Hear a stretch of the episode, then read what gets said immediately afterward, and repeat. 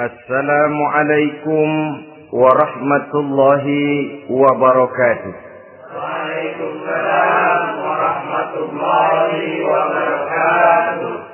بسم الله الرحمن الرحيم. الحمد لله رب العالمين. والصلاة والسلام على أشرف الأنبياء والمرسلين. سيدنا ومولانا محمد وعلى آله وأصحابه المجاهدين الطاهرين أما بعد Saudara-saudara kaum muslimin seiman dan sekeyakinan yang berbahagia. Pada suatu hari seketika sedang berkumpul dengan para sahabat Rasulullah pernah memberikan peringatan. Beliau bersabda, yushiku an tada'a alaikumul umamu kama tada'al akanatu ala qas'atiha. Pada suatu saat nanti akan datang di tengah-tengah kamu wahai umat Islam di mana orang-orang lain di sekeliling kamu akan bersatu mengerubungi kamu seperti bersatunya orang-orang mengerubungi makanan di atas meja hidangan akan datang satu saat nanti di mana kondisimu dikepung sedemikian rupa. Yang barat mau menerkam yang timur mau menghantam yang selatan mau menginjak-injak yang utara pun akan menjelajah kondisimu seperti makanan di atas meja hidangan. Sebagian sahabat merasa heran dan terkejut lalu mereka bertanya Amin killati nahnu yawma izin ya Rasulullah. Apakah jumlah kami pada waktu itu sedikit ya Rasul? Kami sampai dikepung sedemikian rupa? Beliau menjawab, Bal antum yawma izin kasir. Sama sekali tidak. Kamu tidak sedikit pada saat itu. Bahkan jumlahmu sangat banyak. Kamu adalah mayoritas walakinnakum ghusa'un ka ghusa'is sail tetapi keadaanmu saat itu persis seperti buih di lautan. Banyak tetapi centang perenang banyak tetapi tidak punya daya dan kekuatan. Banyak tapi dipermainkan gelombang lautan dihempaskan ke tepian pantai tanpa punya makna dan arti. Kondisimu pada saat itu kuantitas yang tanpa kualitas. Sehingga orang lain enak saja mengepung kamu.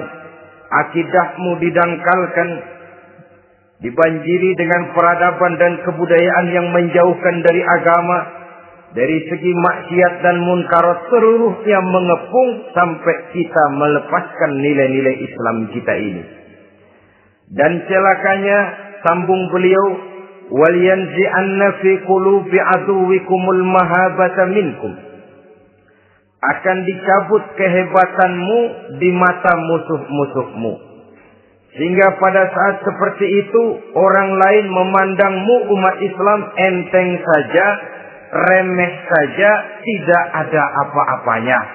Sudahlah, pokoknya umat Islam sikat saja. Umat Islam enteng, umat Islam kecil, umat Islam tidak ada apa-apanya. Alangkah ironinya, alangkah menyedihkannya, memilukan dan sekaligus memalukan. Umat yang mayoritas ini dipermainkan oleh yang minoritas. Umat yang jumlahnya terbesar, terbanyak, bahkan konon menurut catatan sampai 90 persen, tapi dipermainkan oleh mereka kelompok-kelompok kecil ini waliyakzifanna fi qulubikumul wahn pada saat itu di hatimu dicampakkanlah penyakit wahan. Sahabat kemudian bertanya wa mal ya Rasulullah? Apakah penyakit wahan itu ya Rasul? Beliau menjawab hubbud dunya wa karahiyatul maut. Penyakit wahan itu tidak lain hubbud dunya wa karahiyatul maut terlalu cinta kepada dunia dan terlalu takut kepada mati. Materialistis dan takut resiko. Dua penyakit inilah yang menyebabkan walaupun umat ini mayoritas tapi dipermainkan oleh yang minoritas. Walaupun dia golongan terbesar tapi nasibnya seperti makanan di atas meja makan. Dari segala macam penjuru mau menghantam dia. Saudara-saudara kaum muslimin yang berbahagia. Ini merupakan analisa sosial bahwa pada satu saat nanti akan terjadi di tengah-tengah umat di mana kita dihantam dan diserbu dari segala macam penjuru. Akidah didangkalkan, peradaban dan kebudayaan dirusak, makanan dan minuman diracuni, pakaian ditelanjangi dan lain sebagainya sampai kita melepaskan nilai Islam yang kita cintai ini. Kondisi sosial ini satu saat akan datang kepada kita. Demikian analisa dan peringatan dari Rasulullah Sallallahu Alaihi Wasallam. Marilah sekarang kita melihat. Adalah benar bahwa di zaman sekarang kita insya Allah tidak akan mengalami perang badar sehebat yang pernah dialami oleh Rasul dan para sahabatnya.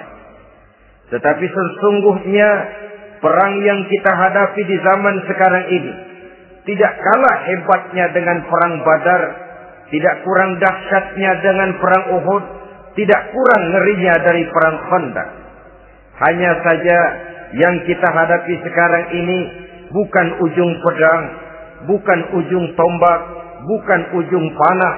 Yang kita hadapi sekarang ini adalah perang akidah, perang ideologi, perang mempertahankan keyakinan. Yang kalau kita kalah sekarang, kita memang masih beragama. Tetapi anak kita, cucu kita, generasi yang akan hidup 5, 10, 20, 30 tahun yang akan datang, wallahu a'lam bissawab.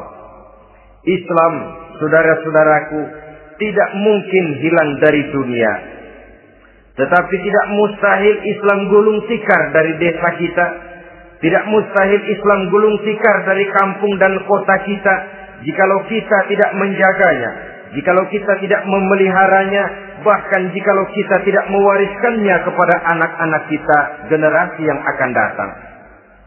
Marilah kita mengingat sejenak bagaimana Islam di Spanyol yang pernah jaya, pernah mewarnai daratan Eropa dan yang sekarang hanya sekedar tinggal ceritanya saja.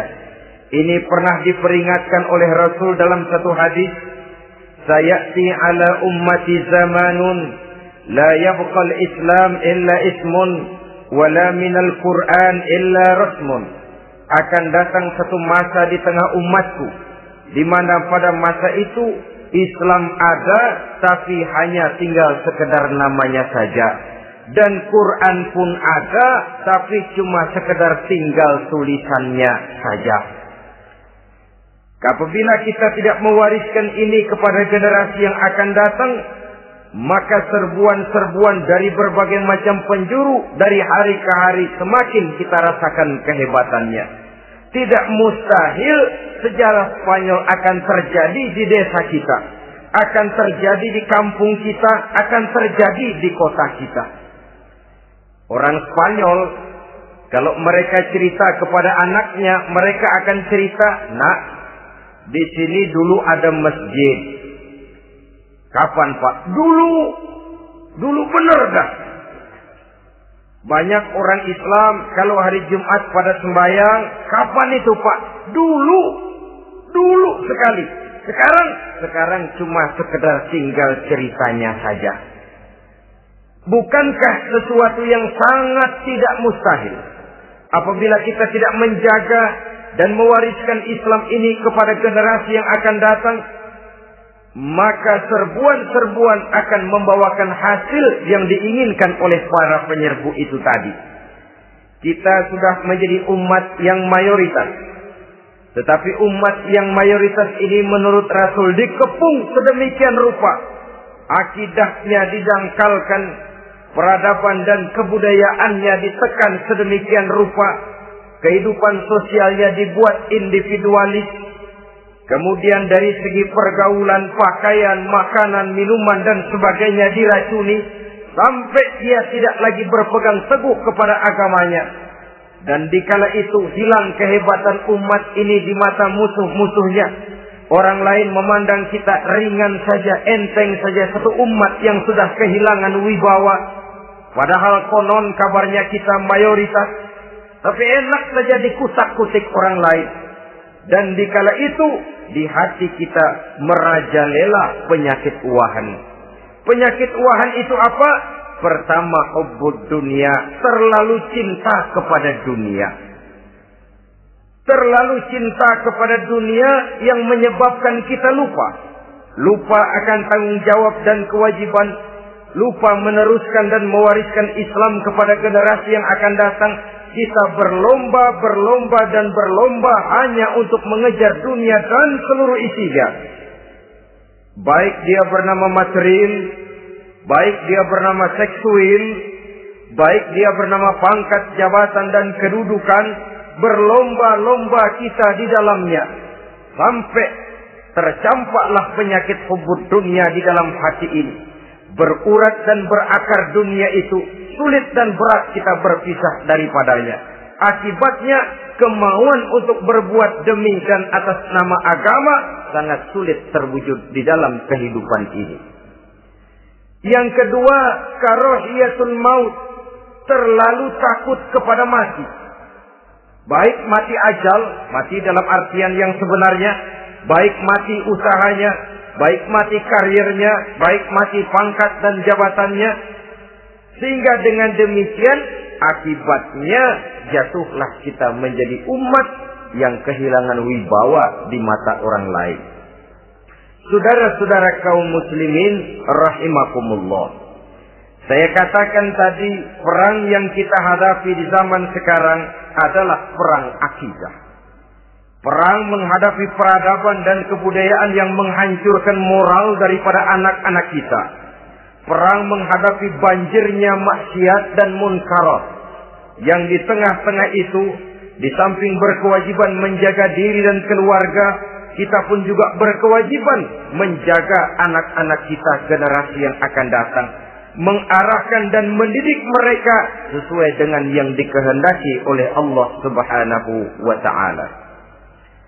Oleh sebab itu, pada pertemuan kali ini, yang akan saya bicarakan ialah bagaimana idealnya seorang muslim lebih dahulu memberikan pendidikan kepada anak-anaknya. Di tengah satu situasi dan kondisi di mana serbuan datang silih berganti melanda dan menghantam umat Islam, ke mana anak-anak kita ini harus kita arahkan? Karena kita orang tua mempunyai tanggung jawab. Anak adalah amanah menyia-nyiakan amanah adalah dosa. Dan dosa itu merupakan satu dosa yang besar.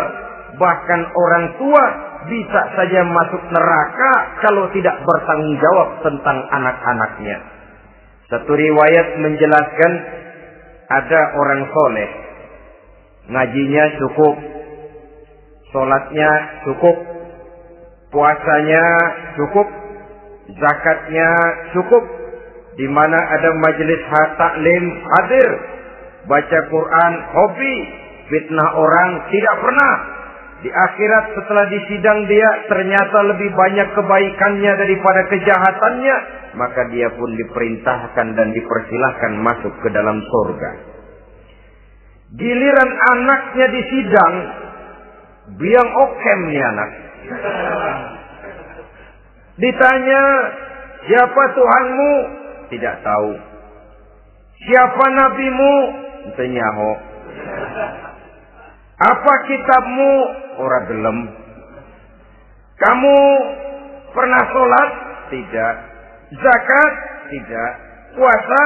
Tidak. Judi? Hobi. Zina? Tiap malam. Mabuk? Berat. Wah, brengsek kamu. Kebaikan tidak ada barang sedikit pun sementara kesalahan dan dosa berlipat ganda. Kamu neraka. Anak ini protes. Benar. Saya tidak kenal siapa Tuhan saya. Saya tidak tahu siapa nabi saya. Saya tidak tahu kitab suci dan kiblat saya. Saya tidak sholat, tidak zakat, tidak puasa. Tiap malam saya judi, saya zina, saya mabuk. Tapi saya kerjakan semua itu karena saya tidak tahu dan orang tua saya tidak pernah memberitahu saya. Dia enak-enakan hadir di majelis taklim, saya nyekek botol didiemin saja.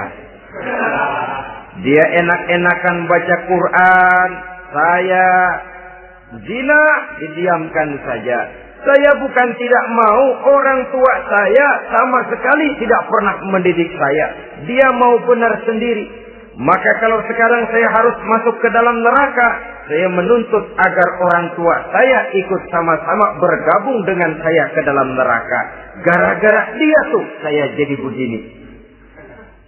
Orang tuamu yang mana? Tuh, yang barusan mau ke surga. Ini orang tua yang sudah mau berangkat ke surga dipanggil. Sebentar dulu mas. Ini ini benar anak kamu? Iya pak. Waktu di dunia kamu tidak pernah ajarin dia ngaji? Oh, oh. Sampai dia tidak kenal Tuhannya, tidak kenal nabinya, tidak kenal kiblat dan kitab sucinya? Iya pak. Dia tidak sholat, kamu diamkan saja. Dia tidak puasa, tidak zakat, kamu bersikap masa bodoh. Bahkan dia judi, dia zina, dia mabuk, kamu pun berdiam diri saja. Iya pak. Tahukah kamu bahwa anak ini adalah amanah? Menyia-nyiakan amanah artinya khianat. Dan khianat adalah dosa yang sangat besar. Kamu tidak bertanggung jawab. Maka kamu, anakmu gabung ke dalam neraka. Saudara-saudara kaum muslimin rahimakumullah. Itu sebabnya Allah pesan benar-benar Ya ayyuhalladzina amanu ku anfusakum wa ahlikum nara. Hai orang-orang yang beriman, jaga dirimu dan keluargamu. Istri, anak, orang-orang yang menjadi tanggung jawab dan kewajiban kita jaga dan pelihara mereka dari api neraka. Saudara-saudara kaum muslimin, lalu kalau kita orang-orang tua yang hidup di zaman sekarang ini sudah sering beristighfar, mengurut dada, melihat situasi, membaca peta keadaan, konon tantangan yang akan dihadapi oleh anak-anak kita 15, 20, 25 tahun yang akan datang jauh lebih berat dari apa yang kita hadapi sekarang ini. Maka adalah wajar jika kita sebagai orang tua yang cinta kepada agama, cinta kepada anak-anak kita berpikir untuk mewariskan nilai-nilai yang luhur ini kepada anak-anak kita generasi yang akan datang. Bagaimana pada mulanya kita harus mendidik mereka? Mari kita telusuri apa yang dicontohkan oleh Al-Quranul Karim. Orang-orang tua bijaksana yang diceritakan dalam Al-Quran, kalau sudah berpikir tentang anak-anaknya generasi yang akan datang, pendidikan pertama yang diberikan kepada anaknya ternyata adalah persoalan akidah. Nabi Ibrahim, pertanyaan yang paling merisaukan beliau buat anak cucunya ialah, Ma ta'buduna min ba'di? Saudara bisa lihat surah Al-Baqarah ayat 133. Anak-anakku, kalau pada satu saat nanti aku ayahmu ini sudah tidak ada lagi. Meninggalkan kamu semua meninggalkan kehidupan dunia ini. Masa buduna min ba'di. Apa yang akan kamu sembah nak kalau ayah sudah tidak ada lagi? Jikalau ayahmu sekarang masih rajin ke masjid melakukan rukuk dan sujud iktikaf dan membaca Quran kalau satu saat ayahmu meninggalkan dunia ini masihkah engkau mau ke dalam masjid Masihkah engkau rukuk dan sujud? Masihkah engkau i'tikaf? Ma ta'buduna min ba'di? Apa yang akan kamu sembah kalau aku ayahmu tidak ada lagi nak? Ditanamkan bukan hanya keyakinan bertauhid sekaligus juga menyembah kepada Allah yang kita yakinkan dengan tauhid itu tadi. Bukankah berbeda dengan kita kebanyakan orang tua sekarang? Kita tidak pernah berpikir masa budu min ba'di. Kalau bapak tidak ada kamu nyembah apa nak? Kita orang tua sekarang pagi-pagi malah berpikir masa kuluna min ba'di. Kalau bapak nggak ada kamu nanti makan apa nak? Bukan nyembah apa yang kita pertanyakan. Bukan nyembah apa yang kita khawatirkan. Makan apa nak? Maka yang dicari lalu sekolah-sekolah yang bonafit. Yang tidak peduli apakah itu merusak imannya, mematikan akidahnya, menghancurkan keyakinannya. Yang penting ada jaminan hari depan bisa dapat lapangan kerja. Akibatnya berduyun-duyun orang-orang tua muslim menyekolahkan anaknya di sekolah-sekolah yang bukan Islam. Yang nyata-nyata membahayakan akidahnya dididik dengan kultur dan budaya yang bertentangan dengan nilai-nilai agamanya. Bukankah ini berarti merelakan anak untuk dikafirkan? Bukankah ini artinya menyerahkan anak untuk ditulis menurut selera para pendidik yang tidak sesuai dengan nilai akidah yang dimilikinya? Mengapa kita tidak berpikir seperti Nabi Ibrahim yang sebelum memberikan pendidikan kecerdasan, Sebelum pendidikan matematika, IPS, PSPB dan disiplin ilmu lainnya. Yang pertama ditanamkan. Mata budu dan ba'zi. Kalau ayahmu tidak ada, kamu menyembah apa nak? Menyembah Allah, apa nanti malah menyembah harta? Menyembah Allah, apa nanti malah mendewa-dewakan pangkat dan jabatan? Menyembah Allah, apa malah nanti menyembah alam? Itu yang dikhawatirkan Nabi Ibrahim kepada generasi yang akan datang. Dan itu, itu saudara-saudara yang seharusnya mengkhawatirkan kita kepada anak-anak kita generasi yang akan datang. Lihatlah serbuan akidah di zaman sekarang ini. Dimanfaatkan kemiskinan kita umat Islam. Diberikan kita tawaran berupa beras, pakaian, obat-obatan, kalau perlu beasiswa asal bisa melepaskan keislaman kita ini. Bertahap, bertahap, sedikit demi sedikit, step by step. Sibran bi sibrin waziraan bi zira'in. Dan harus, harus saya ingatkan. Orang di zaman sekarang tidak mungkin menghantam Islam secara frontal. Tidak mungkin menghantam Islam terang-terangan apalagi mengerahkan satuan militer. Tidak. Orang berhitung bagaimanapun kondisi dan kualitasnya umat Islam, mereka masih punya satu modal penting, fanatisme agama. Kalau ini disulut, api jihad segera berkobar dan hanya maut yang bisa menghentikan orang yang dibakar dengan semangat jihad. Orang tahu itu. Betapa Uni Soviet kedodoran menghadapi mujahidin Afghanistan yang disuluk oleh suluk oleh semangat jihad yang berkobar dengan persenjataan yang primitif ketimbang persenjataan Uni Soviet. Entos mereka pantang surut mundur ke belakang.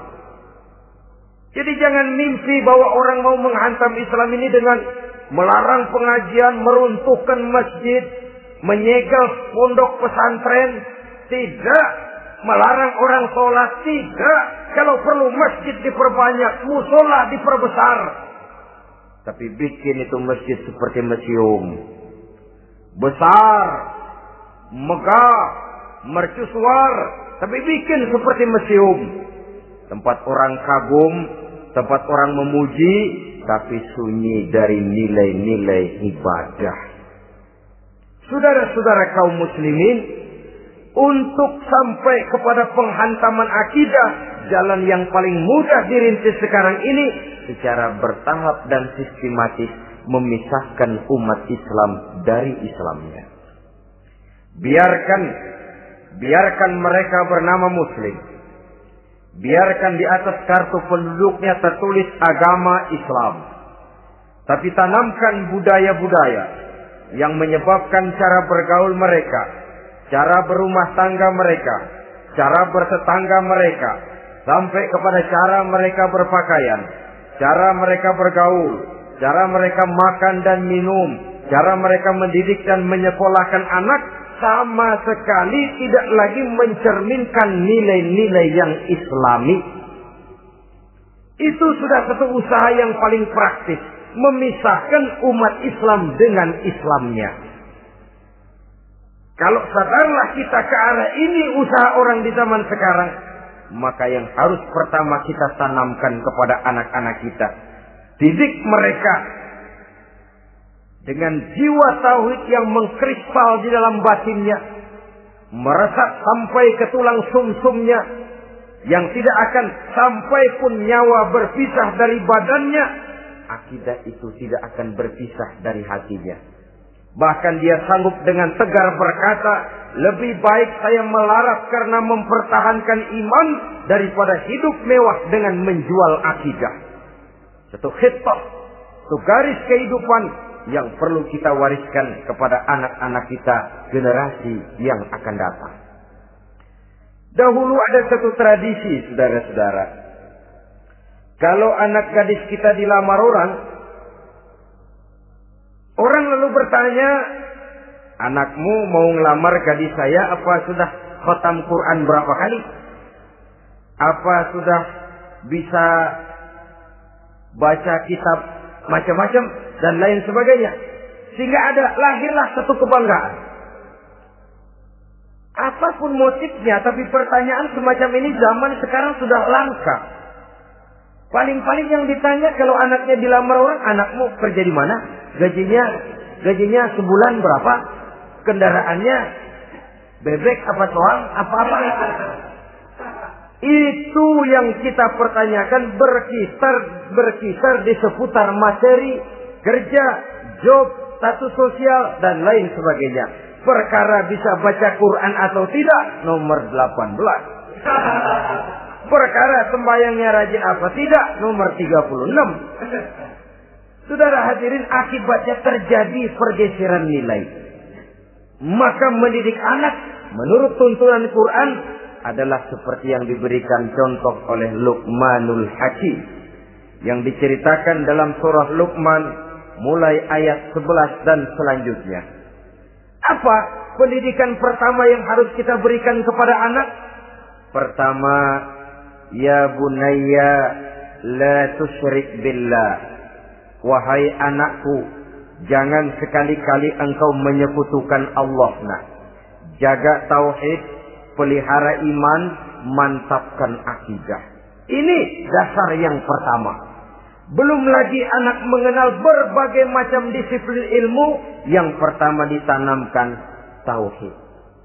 Ini yang mendasari kehidupan. Ini yang akan menjadi mewarnai dan menjadi warna dari kepribadian seseorang. Sentuhan jiwa tauhid di dalam diri si anak. Belum lagi sempat dia kenal yang lain. Yang pertama yang kita tanamkan, kita wariskan, kita berikan. La tusyrik billah. Jangan sekali-kali menyekutukan Allah. Nah. Kalau ini sudah tertanam. Ini sudah merupakan satu fondasi yang kuat. Selebihnya nanti tinggal melihat bakat si anak. Ke mana dia harus dididiknya. Yang terpenting nilai iman lebih dahulu tanamkan.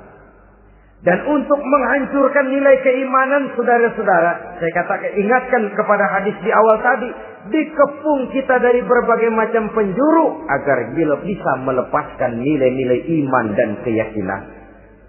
Proses pendangkalan akidah, ditanamkan keraguan kepada agama, ditanamkan rasa malu beragama, sholat malu, baca Quran malu, berangkat ke masjid malu, pakai jilbab malu, ditanamkan rasa malu beragama. Sehingga bertahap sedikit demi sedikit kita mulai berpisah dengan kehidupan beragama. Ditanamkan hal yang sedemikian rupa dari berbagai macam penjuru. Dihantam akidah. Akidah kuat. Dihantam dari segi peradaban dan kebudayaan Diperbanyaklah peradaban dan kebudayaan yang bukan mendekatkan kita dengan agama, malah mendekatkan kita dengan neraka. Menjauhkan kita dari agama, menjauhkan kita dari nilai-nilai luhur yang diwariskan oleh orang-orang tua kita terdahulu. Adalah kewajiban kita yang pertama mendidik anak, menanamkan roh, jiwa, dan semangat tauhid di dalam diri mereka. Saudara-saudara kaum muslimin rahimakumullah. Kenapa kita lebih dahulukan menanamkan jiwa, roh, dan semangat tauhid ini kepada anak-anak kita? Pertama, kita tidak hanya ingin sekedar mempunyai anak yang pintar, tetapi lebih daripada itu kita pun ingin mempunyai anak yang benar. Segala macam disiplin ilmu, segala macam bentuk penalaran ilmiah dan pengisian intelektualitas manusia mungkin di satu sisi akan membuat dia pintar, tapi di sisi lain belum tentu akan membuat dia benar. Nabi pernah memberikan peringatan, "Man ilman wa lam yazdad huda, lam yazdad min Allah illa bu'da." Orang yang hanya bertambah ilmu pengetahuannya, tapi tidak bertambah hidayah dari Allah, tidak makin mantap keimanannya, maka seluruh nilai-nilai ilmunya hanya akan menjauhkan dia dari Allah Subhanahu wa taala. Dan adalah lebih merupakan azab daripada nikmat kalau kita diberikan ilmu pengetahuan yang hanya akan menyebabkan kita semakin jauh dari Allah Subhanahu wa taala. Yang kedua, sesungguhnya roh jiwa dan semangat tauhid yang melekat dalam diri anak. Pada puncaknya akan melahirkan satu disiplin murni yang tumbuh dari dalam dirinya sendiri. Di mana si anak dalam kehidupannya merasakan, di mana pun dia berada, ke mana pun dia pergi, ia selalu merasakan kehadiran Allah dekat dalam hidupnya. Ia sadar sesadar-sadarnya bahwa tidak ada satu perbuatan yang bagaimanapun kecilnya yang bisa disembunyikan dari kekuasaan Allah Subhanahu wa taala. Yang ketiga, dengan penanaman roh, jiwa dan semangat iman ini, maka diharapkan anak-anak nanti pada pertumbuhannya sanggup mengendalikan hawa nafsunya. Dengan kata lain, bahwa penanaman jiwa tauhid penanaman roh dan semangat keimanan ini merupakan kondisi dasar yang harus dilakukan sebelum yang lain-lainnya. Kemudian pendidikan kedua yang diberikan oleh Al-Quran melalui contoh dan model dengan Luqmanul Hakim ini setelah menanamkan tauhid ditanamkanlah kepada si anak ini rasa hormat kepada orang tuanya. Wa wasainal insana biwalidayhi dan kami wasiatkan kepada manusia untuk berbakti kepada ibu bapaknya. Hamalathu ummuhu wahnan ala wahnin karena ibunya telah mengandungnya dengan kepayahan di atas kepayahan maksudnya dengan kepayahan dan kelelahan yang berlipat ganda sehingga ketika Rasul ditanyakan orang ya Rasul Siapa yang paling harus saya taati di dunia ini? Beliau menjawab ibumu. Kemudian siapa lagi ya Rasul? Ibumu. Setelah itu siapa lagi ya Rasul? Ibumu. Dan kemudian siapa ya Rasul? Bapakmu. Ibu, ibu, ibu, bapak. Bahkan al-jannatu tahta aqdamil ummahat. Surga berada di bawah telapak kaki ibu. Bagaimana menanamkan rasa hormat kepada orang tua di hati anak? Tentu yang pertama, bagaimana orang tua bisa memberikan keteladanan. Marilah kita sebagai orang-orang tua ini menyadari bahwa sebelum anak kenal sekolah dasar, sebelum anak kenal TK, ibtidaiyah, sanawiyah sampai kepada perguruan tingginya, yang pertama dia kenal adalah lingkungan rumah tangganya, gurunya adalah ibu bapaknya. Di sini berlakulah apa yang dinamakan keteladanan. Keteladanan jauh lebih berhasil daripada sekedar teori-teori yang muluk. Keteladanan jauh lebih berhasil daripada berbagai macam indoktrinasi dan penataran. Kurangnya keteladanan akan menyebabkan anak mencari pola Apabila kita orang tua ini tidak bisa memberikan keteladanan yang baik kepada anak-anak kita, maka pada suatu saat anak-anak akan menganggap enteng dan kehilangan wibawa kita sebagai orang tua di mata mereka. Dikala itu akan sangat sulit kita membentuk kepribadian mereka. Bukankah di zaman sekarang ini kita banyak mengalami krisis wibawa, krisis figur, ada yang karena rapotnya merah melulu, gurunya dikeroyokin. Pak guru pulang sekolah dicegat. Bahkan nyaris ada orang tua pernah dibunuh oleh anaknya sendiri.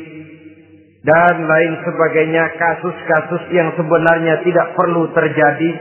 Karena memang bukan saja bertentangan dengan nilai budaya kita sebagai bangsa. Tapi juga bertentangan dengan ajaran agama kita sendiri krisis wibawa, krisis figur yang juga akibatnya harus kita sadari banyak faktor yang membentuk kepribadian anak. Pergaulannya, yang dibacanya, yang ditontonnya, yang disaksikannya di dalam kehidupan. Benar kita menyekolahkan mereka, tapi berapa jam mereka di sekolah? 6 jam, 7 jam paling lama. Sedangkan mereka hidup satu hari satu malam 24 jam. Kalau cuma 7 jam di sekolah, ini berarti lebih banyak dia di luar sekolah. Dan di luar sekolah itu artinya ya rumah tangganya, ya temannya, ya lingkungan di mana dia tinggal, yang seluruhnya sangat besar pengaruhnya dalam ikut membentuk kepribadian anak-anak kita.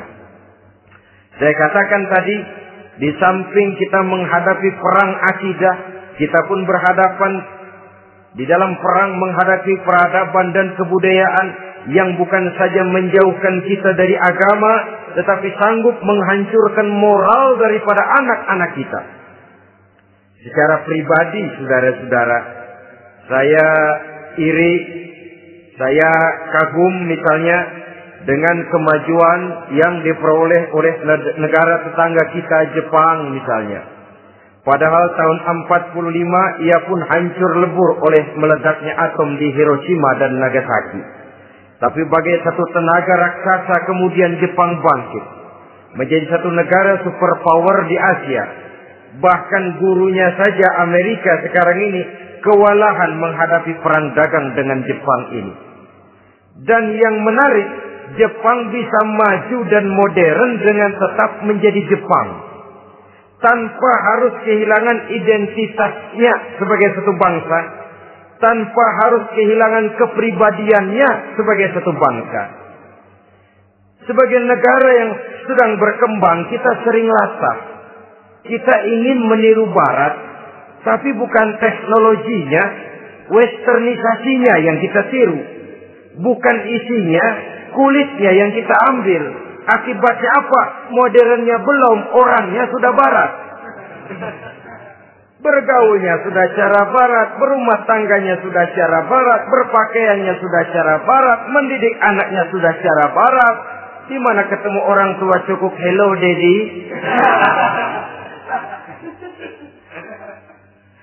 Kulitnya kita ambil, sementara isinya kita campakkan ironi dan menyedihkan. Padahal kita sesungguhnya bisa maju dan modern. Bisa mengejar segala ketinggalan dan keterbelakangan kita. Dengan tetap menjaga nilai-nilai luhur budaya kita sebagai satu bangsa. Mengambil isinya. Dan kalau memang tidak perlu lalu mencampakkan kulitnya. Pengaruh peradaban dan kebudayaan yang menghancurkan moral daripada anak-anak kita.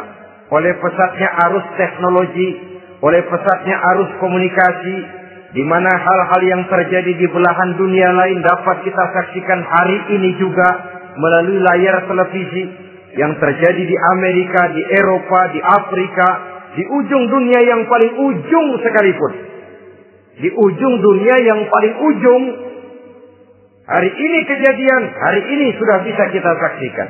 Pesatnya arus komunikasi kalau jatuh ke tangan anak-anak kita yang belum mempunyai filter daya saring positif akan dicerna oleh mereka tanpa memilah dan memilih. Akibatnya orang kampung bilang kelolodan. Makan nggak dikunyah lagi. Tentu saja akhirnya kelolodan dan kalau sudah kelolodan menyusahkan kita seluruhnya. Oleh karena itu budaya menghormati orang tua perlu dijaga, perlu dipelihara dan diwariskan kepada anak-anak kita. Tali silaturahmi sehingga ada respeknya kepada orang tuanya. Jangan bapaknya dianggap CS. Ibunya dianggap CS. Kakeknya dianggap CS. Hilang rasa respek, hilang rasa menghormati. Sementara orang tua sendiri tidak bisa memberikan keteladanan. Kurang mendapat perhatian dan lain sebagainya. Apalagi kalau baik ibu maupun bapak adalah orang-orang karier yang setiap hari sibuk menghadapi tugas masing-masing. Bapak sibuk rapat, pindah kantor sana kantor sini, ibu sibuk arisan, besarlah anak-anak di tangan pembantu dan lain sebagainya sehingga dia merasa kurang mendapat perhatian dan ini akan ikut membentuk warna dari kepribadian yang dimilikinya. Sampai kepada pelosok-pelosok desa, jaringan televisi memang menguntungkan. Tapi kalau sudah sampai kepada menayangkan budaya-budaya yang tidak sesuai dengan pola di mana mereka tinggal, pola lingkungannya, dan ingin mereka terapkan dalam kehidupan, ironi dan menyedihkan. Maka sering dikatakan, jikalau ABRI masuk desa, rakyat beruntung. Jikalau listrik masuk desa, rumah jadi terang.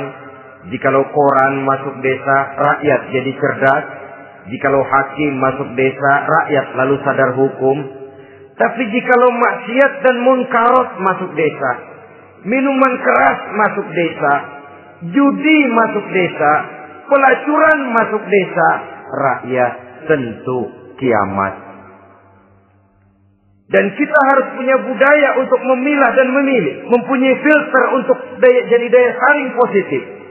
Oleh karena itu, saudara-saudara, tahap kedua setelah menanamkan jiwa tauhid kepada anak, tanamkan rasa hormat kepada orang tuanya. Orang tua itu ibu bapaknya, orang tua itu guru-gurunya yang mengajarkan dia, atau yang dianggap tua yang lebih senior dari dia, karena tidak ada satu peradaban yang berdiri sendiri. Bagaimanapun maju dan modernnya kita sekarang, tentu merupakan mata rantai yang berkaitan dari generasi terdahulu. Ini yang kedua. Setelah tauhid, berbakti kepada ibu dan bapak. Tidak ada satu kebahagiaan yang bisa ditegakkan di dunia ini tanpa doa, tanpa restu daripada ibu dan bapak. Ini keramat hidup. Doanya dikabul Allah dan kutuknya juga dikabul oleh Allah Subhanahu wa taala. Jadi mendidik anak setelah menanamkan jiwa tauhid, menanamkan rasa hormat dan saat berbakti kepada ibu bapaknya. Itu yang kedua. Kemudian yang ketiga, melalui model Luqman, Quran mendorong kita untuk mendidik anak menanamkan etika otonom. Apa itu? Ya bunayya, innaha in takum misqala habbatin min khardalin fatakun fi sakhratin aw fis samawati aw fil ardi ya'ti biha Allah. Wahai anakku, sesungguhnya kalau ada satu kebaikan yang kamu kerjakan, kecil, tidak nampak oleh pandangan mata yang zahir. Yang kecil itu tersembunyi di puncak langit, di dasar bumi yang paling dalam atau di tengah batu hitam sekalipun, Allah pasti mengetahuinya dan pasti akan memberikan balasan yang seadil-adilnya. Pendidikan apa ini? Pendidikan moral. Menanamkan etika otonom. Nah, kau berbuat baik jangan karena dilihat orang. Kau melakukan tidak mau melakukan kejahatan jangan cuma karena ada polisi. Kalau ada polisi kau tidak mau jahat, kucing juga begitu. Coba lihat kucing. Taruh ikan asin di piring kaleng, tongkrongin. Aduh, kucing kalem. Sopan, tenang. Sedikit kita lengah, habis ikan digarap. Tapi ditanamkan satu kesadaran, ke mana pun kau pergi nak. Apa pun yang kau kerjakan, tersembunyi di tengah batu, di dasar bumi, di puncak langit, Allah pasti tahu dalam bahasa yang ringan, nak, kita ini diawasi oleh dua hiperkomputer yang maha sensitif. Produksi langit, mereknya Rockit dan Asid. Itu komputer yang sangat peka dan sensitif. Jangankan kita berbuat, kita berniat baik saja, komputer sudah nyata sendiri. Inilah yang orang sekarang namakan waskat, nah, pengawasan malaikat. Kalau hidup sudah merasa diawasi oleh malaikat, waskat berhasil. Tapi kalau waskat sudah diawasi malah nekat, itu yang gagal. Atau yang diawasi dan yang mengawasi sama-sama sepakat. Nah, itu juga bisa cintai. Saudara-saudara kaum muslimin rahimakumullah. Waskat dalam pengertian kita muslim bagaimana hidup ini merasakan diawasi oleh malaikat. Intelektualitas yang tinggi sekalipun, IQ yang nilainya plus sekalipun, disiplin ilmu yang bagaimanapun banyak yang memenuhi benak kita tanpa diiringi oleh etika otonom, orang sering mencari celah dan kesempatan. Mencari celah dan kesempatan. Tapi kalau sudah merasa ke mana pun saya pergi, di mana pun saya berada, kebaikan bagaimanapun sekecilnya saya lakukan, toh Allah pasti akan memberikan balasan. In khairan wa khairun wa in syarran fa syarrun. Jikalau baik, baik balasan yang kita terima. Jikalau jahat, jahat kejahatan yang kita terima. Kalau sudah ke arah ini kita berpikir, maka sesungguhnya kalau kita berbuat baik kepada orang lain, hakikatnya kita sudah berbuat baik kepada diri kita sendiri. Lalu tidak ada merasa rugi berbuat baik kepada orang. Karena manakala dia melakukan kebaikan kepada orang lain, artinya dia sudah berbuat baik untuk dirinya sendiri. Jadi setelah tauhid, kemudian berbakti kepada ibu bapak, yang ketiga baru pendidikan tentang akhlak, tentang moral. Pola ini yang sering terlupakan oleh kita. Bahwa bagi kita itu pendidikan tidak lain upaya mencerdaskan otak anak. Jangan sampai sebab ini kelihatannya pembangunan makin maju, persaingan hidup makin tajam, tensi ekonomi semakin tinggi. Sementara jumlah tenaga kerja dengan lapangan kerja yang tersedia jauh dari mencukupi. Jikalau tidak membekali anak dengan pendidikan yang menunjang lapangan pekerjaan, orang tua khawatir, takut sekali anaknya jadi gelandangan. Dikhawatirkannya kehidupan dunia ini, sementara dia lupa kalau anaknya bisa jadi gelandangan di akhirat. Padahal selama-lamanya gelandangan di dunia, paling seumur manusia itu 60 tahun, 70 tahun lah umur orang sekarang. 70 itu sudah sudah luar biasa itu. Tapi kalau harus menggelandang di akhirat, menjadi gelandangan di akhirat, alangkah menyedihkannya. Apakah akan kita korbankan satu kehidupan yang langgeng, abadi, cuma karena tertipu oleh fata morgana dan kamuflase? Kita korbankan yang sedikit, kita korbankan yang besar karena kita memilih yang sedikit. Dalam bahasa Al-Quran memang pernah diceritakan hidup ini hakikatnya perlombaan, saudara-saudara. Perlombaan. Dan di dalam perlombaan itu ada yang menang, ada yang kalah. Al-Quran lalu memberikan peringatan. Al-Hakumut Takathur. Kamu telah lalai karena berlomba-lomba memperbanyak harta memperbanyak, mempertinggi pangkat dan kedudukan hatta zurtumul makabir sampai kamu akan masuk ke liang kubur baru sadar. Apalagi kalau nafas sudah sampai di tenggorokan persis Fir'aun. Sudah tenggelam di lautan merah. Mau mampus. Baru dalam sekaratnya amantu birabbi Musa wa Harun kalau begini caranya, saya juga percaya kepada Tuhan Musa dan Harun. Percaya kepada Allah. Sudah mau mati.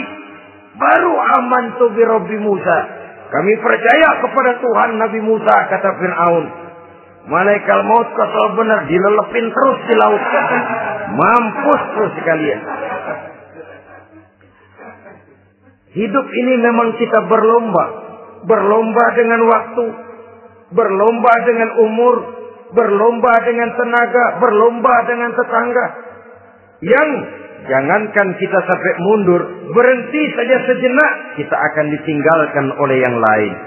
Tiada kata mundur. Bahkan tiada kata berhenti. Sekali kita melangkah, melangkahlah terus. Tapi berlombalah seperti yang dikehendaki Quran.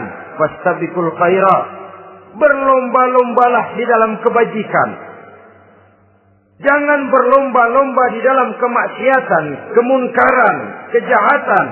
Berlombalah dalam urusan kebaikan. Saudara-saudara kaum muslimin rahimakumullah. Tauhid berbakti kepada ibu bapa, kemudian pendidikan tentang moral. Apabila pendidikan tentang moral sudah tertanam, Barulah lihat bakat si anak. Ke mana bakatnya? Anak saya kelihatannya dari kecil demennya main bedil-bedilan saja. Ah, abri kan itu. Kirim ke Magelang, masukkan akabri. Tapi dengan syarat tiga itu tadi. Iman sudah tertanam, rasa bakti kepada ibu bapak sudah ada dan punya nilai moral. Sehingga boleh jadi nanti dia menjadi jenderal yang beriman, yang berbakti kepada ibu bapaknya dan punya moral yang tinggi. Kan lebih baik rakyat rendah tapi akhlaknya tinggi daripada pejabat tinggi tapi moralnya rendah. Jauh lebih baik rakyat rendah punya moral tinggi ketimbang pejabat tinggi punya moral rendah. Nilai moral ini yang jadi ukuran dan barometer di masyarakat. Yang ini yang sering kita lupakan. Bahwa kehancuran satu bangsa di mana pun di dunia ini selalu dimulai dengan kehancuran moral daripada bangsa itu sendiri. Sekarang membina nilai moral ini berat. Gadis kita remaja putri diberikan pakaian jilbab mungkin dia sendiri masih setengah-setengah. Ditambah lagi oleh ledekan temennya. Ah jilbab lah kuno. Bau sorga lah bau masjid lah bau menyan lah. Ditanamkan rasa malu untuk hidup dekat dengan agama kalau moral semacam ini sudah tertanam, sedikit demi sedikit kita mulai mengucapkan selamat tinggal kepada agama. Dan kemalangan apa yang lebih malang kalau kita sudah jauh dari agama ini? Bukankah Islam telah menyelamatkan manusia dari penyakit jahiliyah dan membawanya kepada satu kehidupan yang maju dan modern? Kalau kita tinggalkan Islam ini, bukankah artinya kita akan kembali kepada satu zaman zaman jahiliyah hanya saja jahiliyah itu berada di abad modern. Versinya tentu lebih modern. Kalau zaman jahiliyah dulu mabuknya pakai arak, zaman sekarang sudah macam-macam orang bisa mabuk. Kalau zaman jahiliyah dulu anak perempuan dikubur hidup-hidup, zaman sekarang kadang-kadang belum sempat lahir ke dunia, malah sudah dibunuh lebih dahulu. Versinya saja yang berbeda. Kalau di zaman jahiliyah dahulu manusia menyembah batu yang bernama Latta, Uzza, Manat dan Hubal. Di zaman jahiliyah modern sekarang ini orang sering menyembah kepala bagiannya, sering menyembah atasannya, sering menyembah komputer, sering menyembah teknologi modern yang lebih diyakininya daripada Allah sebagai keyakinan sentral di dalam hidupnya. Saudara-saudara kaum muslimin rahimakumullah. Jadi yang ketiga, nilai moral yang ditanamkan kepada anak-anak kita supaya dia bisa menghadapi tantangan-tantangan hidup yang semakin berat ini dengan tetap berpegang teguh kepada nilai-nilai moral yang diwarnai oleh jiwa keimanannya yang bersumber dari ajaran agamanya. Tiga. Kemudian yang keempat, barulah tatanan kehidupan sehari-hari apa kata Luqman? Ya bunayya aqimis sholat. Setelah bertauhid, berbakti kepada ibu bapa, punya nilai moral. Ya bunayya aqimis sholat. Nak dirikan sholat. Rumah tangga muslim. Anak berumur tujuh tahun. Sudah berani meninggalkan sholat. Kata Nabi, pukul. Bukan untuk menyakiti, untuk mendidik. Karena sayang kepada anak. Saudara-saudara, kita khawatir betul kepada anak. Kalau dia pulang dari sekolah, buru-buru kita sebagai orang tua bertanya, sudah makan nak? Sudah istirahat nak? Tapi jarang kita sebagai orang tua melontarkan, sudah sholat nak? Bahkan kita bisa memberikan sugesti kepada anak. Nah, kalau kau naik kelas 1 sampai kelas naik ke kelas 2, Bapak beliin sepeda. Tamat SD nak, motor. Tamat SMP nak, ke Bali juga. Tamat SMA nak, Singapura. Saudara-saudara, tapi kalau untuk urusan sholat misalnya, kita tidak pernah memberikan sugesti kepada anak-anak kita. Nah, kalau kau hafal fatihah lengkap dengan artinya, bapak beliin sepatu. Nah, kalau kau bisa sholat dengan baik, cukup syarat rukunnya, bapak beliin sepeda. Ada rangsangan, ada sugesti yang membuat anak lebih tergerak untuk hidup dalam suasana keagamaan. Ya bunaya akimis sholat, nak dirikan sholat. Sebab ini sandaran vertikal yang paling langsung antara manusia dengan Tuhannya. Menyadari bahwa sepanjang yang bisa dilakukan oleh manusia hanyalah berusaha dan berusaha. Dan kepastian sepenuhnya ada di tangan Allah. Dengan sholat kepribadianmu diperteguh. Dengan sholat sandaran vertikalmu kepada Allah diperkuat. Dan pada waktunya nanti Al-Quran memberikan bimbingan. Hendaklah minta tolong kepada Allah dengan sabar. Dan tetap mendirikan sholat. Ya bunaya akimis sholat. Setelah itu. Wa'mur bil ma'rufi wanha anil munkar. Tegaklah membina yang ma'ruf. Tegaklah mencegah yang munkar. Ini sikap hidup. Sudah. Sholat tadi tugas hidup. Lalu sikap hidup tampil di tengah masyarakat membina yang ma'ruf, mencegah yang munkar sesuai dengan kesanggupan masing-masing. Bukankah setiap kita punya kepingin punya anak yang bermanfaat?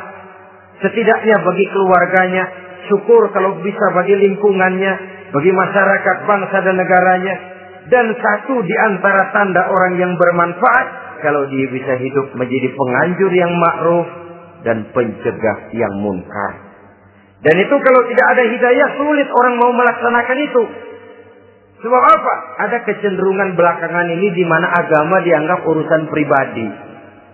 Sehingga orang lalu sering bilang, jangan bawa-bawa agama dah, itu kan bukan urusan agama. Ini sudah ciri berpikirnya sekuler. Jangan bawa-bawa agama. Agama urusan pribadi. Artinya orang mau sholat mau enggak jangan bilang apa-apa dah. Urusan dia sendiri lah. Dia mau puasa dia enggak. Merdeka saja urusan pribadi. Agama, agama bukan persoalan pribadi. Apalagi jika sudah menyangkut amar ma'ruf dan nahi munkar. Siap menegakkan yang baik, mencegah yang munkar untuk tegaknya satu masyarakat yang diwarnai oleh kebaikan dan terhindar dari segala macam kejahatan. Dan terus ayat-ayat selanjutnya mencerminkan sikap hidup. Namun yang intinya cara mendidik anak yang baik yang dicontohkan oleh Al-Quran dengan Luqmanul Hakim sebagai model. Pertama, tanamkan tauhid. Yang kedua, tanamkan rasa hormat dan berbakti kepada ibu bapaknya. Yang ketiga, tanamkan moral, nilai akhlak yang tinggi. Setelah itu yang keempat, biasakan hidup dalam suasana keagamaan. Kontrollah sholatnya. Kontrollah baca Qur'annya. Kontrollah puasanya di bulan Ramadan. Ajaklah anak-anak sholat berjamaah. Sehingga dengan demikian dia terbiasa oleh satu suasana yang mendekatkan dia dengan nilai agamanya. Dari sana diharapkan nilai-nilai ilmu yang didapatnya dari bangku sekolah akan menciptakan keseimbangan dengan yang ditanamkan oleh orang tuanya dalam bentuk yang dijelaskan oleh surat Luqman itu tadi. Sehingga apabila keseimbangan ini terwujud akan menjalin keseimbangan dalam pola berpikir dan keseimbangan dalam pola berpikir akan melahirkan keseimbangan dalam perbuatannya. Terwujudlah kita harapkan insan yang fit dunia hasanah wa fil akhirati hasanah. Inilah harapan kita semua. Mudah-mudahan Allah memberikan kekuatan kepada kita untuk mewariskan nilai-nilai yang baik kepada generasi yang akan datang. Sehingga esok harus lebih baik daripada hari ini dan lusa harus lebih baik daripada hari esok. Terima kasih atas perhatian saudara. Mohon maaf atas segala kekurangan. Usikum wa nafsi bitaqwallah. Wassalamualaikum warahmatullahi wabarakatuh. Waalaikumsalam Hari you.